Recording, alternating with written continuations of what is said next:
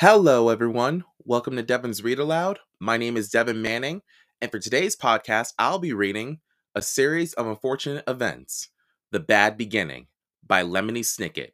Are you ready? Let's begin.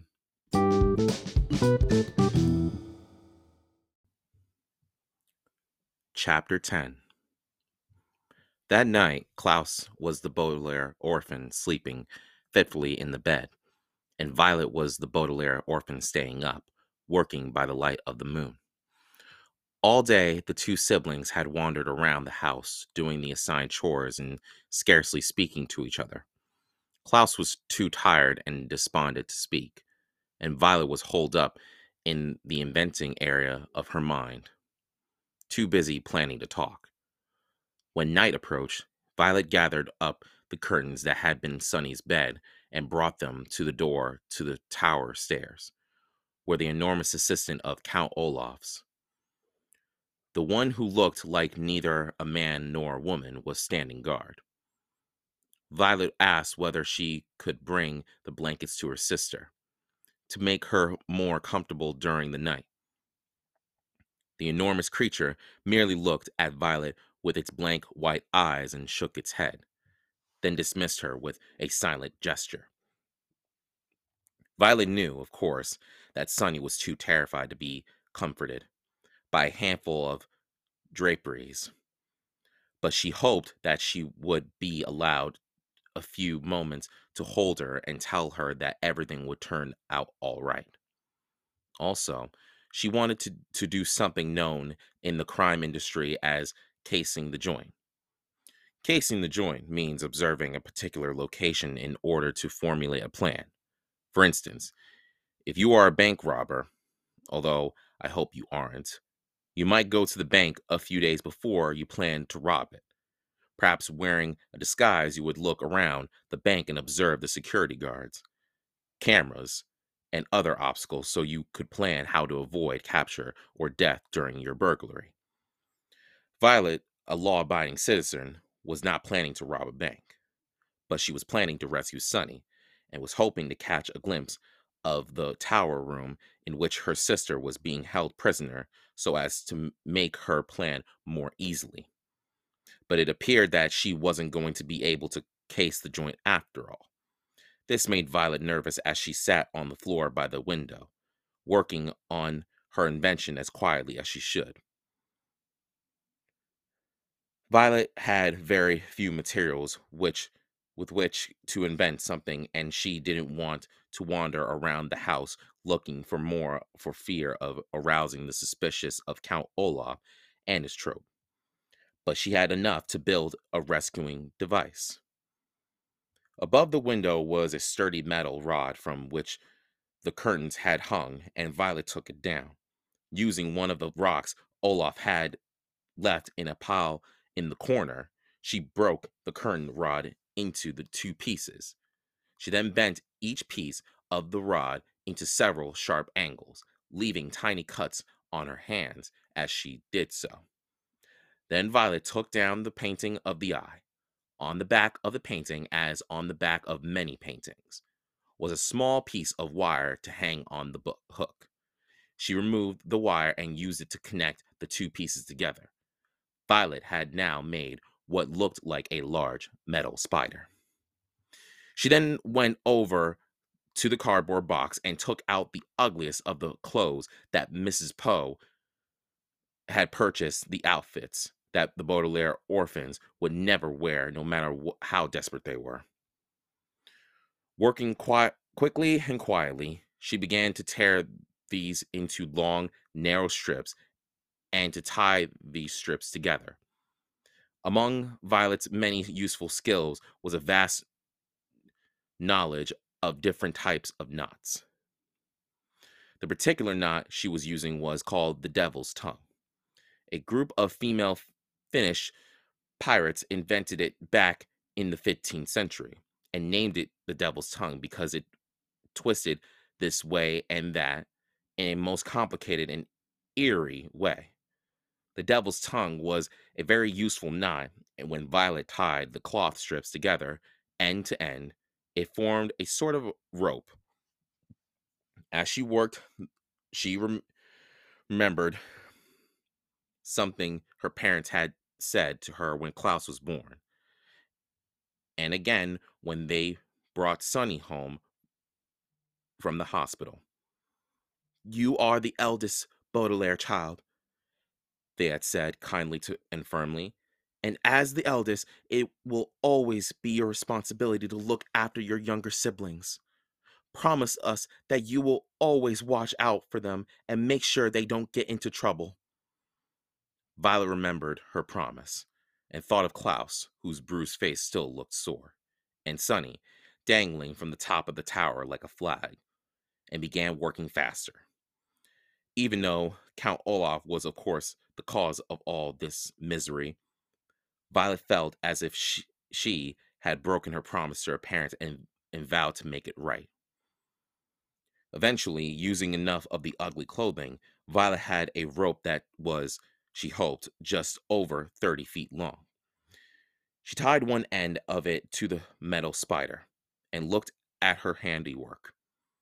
What, ma- what she had made was called a grappling hook, which is something used for climbing up the sides of buildings, usually f- for nefarious pr- purpose.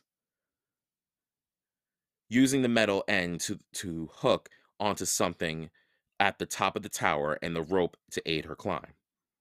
Violet hoped to reach the top of the tower, untie Sunny's cage, and climb back down. This was, of course, a very risky plan, both because it was dangerous and because she had made the grappling hook herself instead of purchasing it at a store that sold such things. But a grappling hook was all Violet could think of to make without a proper inventing laboratory, and time was running short. She hadn't told Klaus about her plan because she didn't want to give him false hope. So without waking him, she gathered up her grappling hook and tiptoed out of the room. Once outside, Violet realized her plan was even more difficult than she had thought. The night was quiet, which would mean she would have to make practically no noise at all. The night also had a slight breeze, and when she pictured herself swinging in the breeze, clinging to a rope made of ugly clothing, she almost gave up entirely.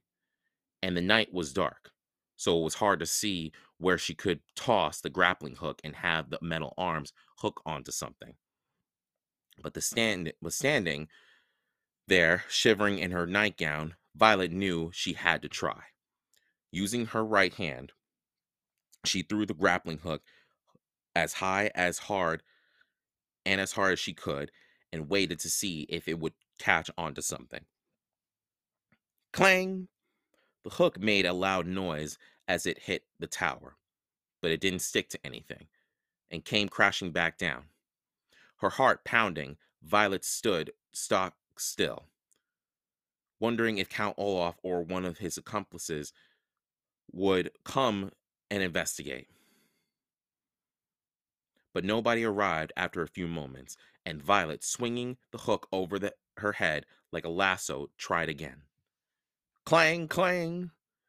The grappling hook hit the tower twice as it bounced back down to the ground. Violet waited again, listening for footsteps, but all she heard was her own terrified pulse.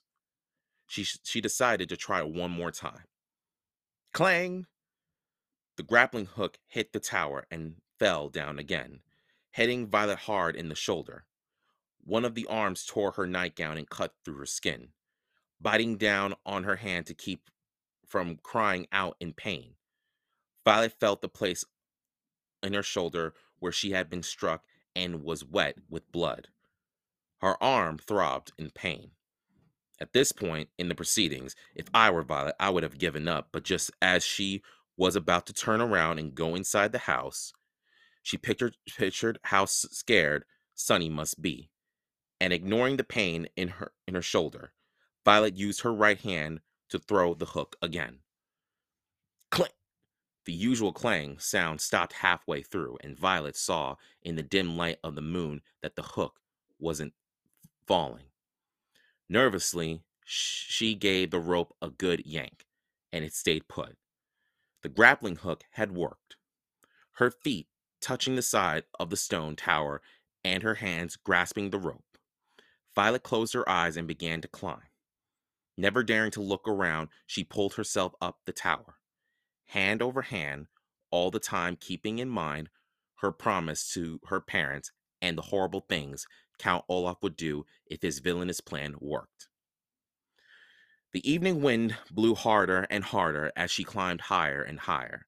The several times Violet had to stop climbing as the rope moved in the wind, she was certain that at any moment the cloth would tear or the hook would slip, and Violet would be, be, be sent tumbling to her death.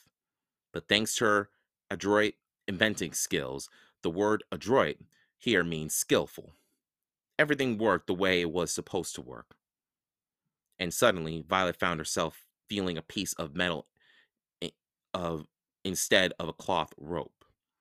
She opened her eyes and saw her sister Sunny, who was looking at her frantically and trying to say something past the strip of tape.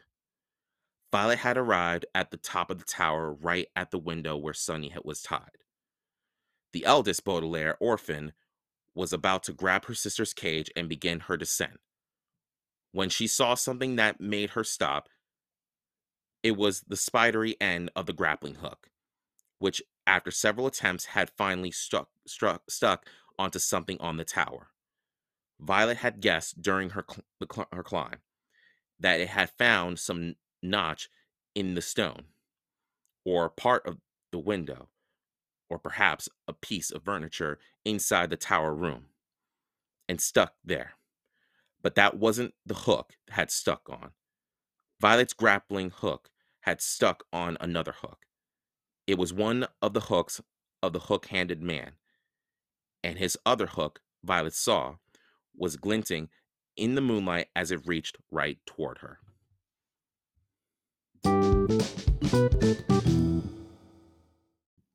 That is all for today. Thank you for listening. Stay tuned for more episodes. Please give a like and share this podcast. Until next time, see you again at Devan's Read Aloud. Bye bye.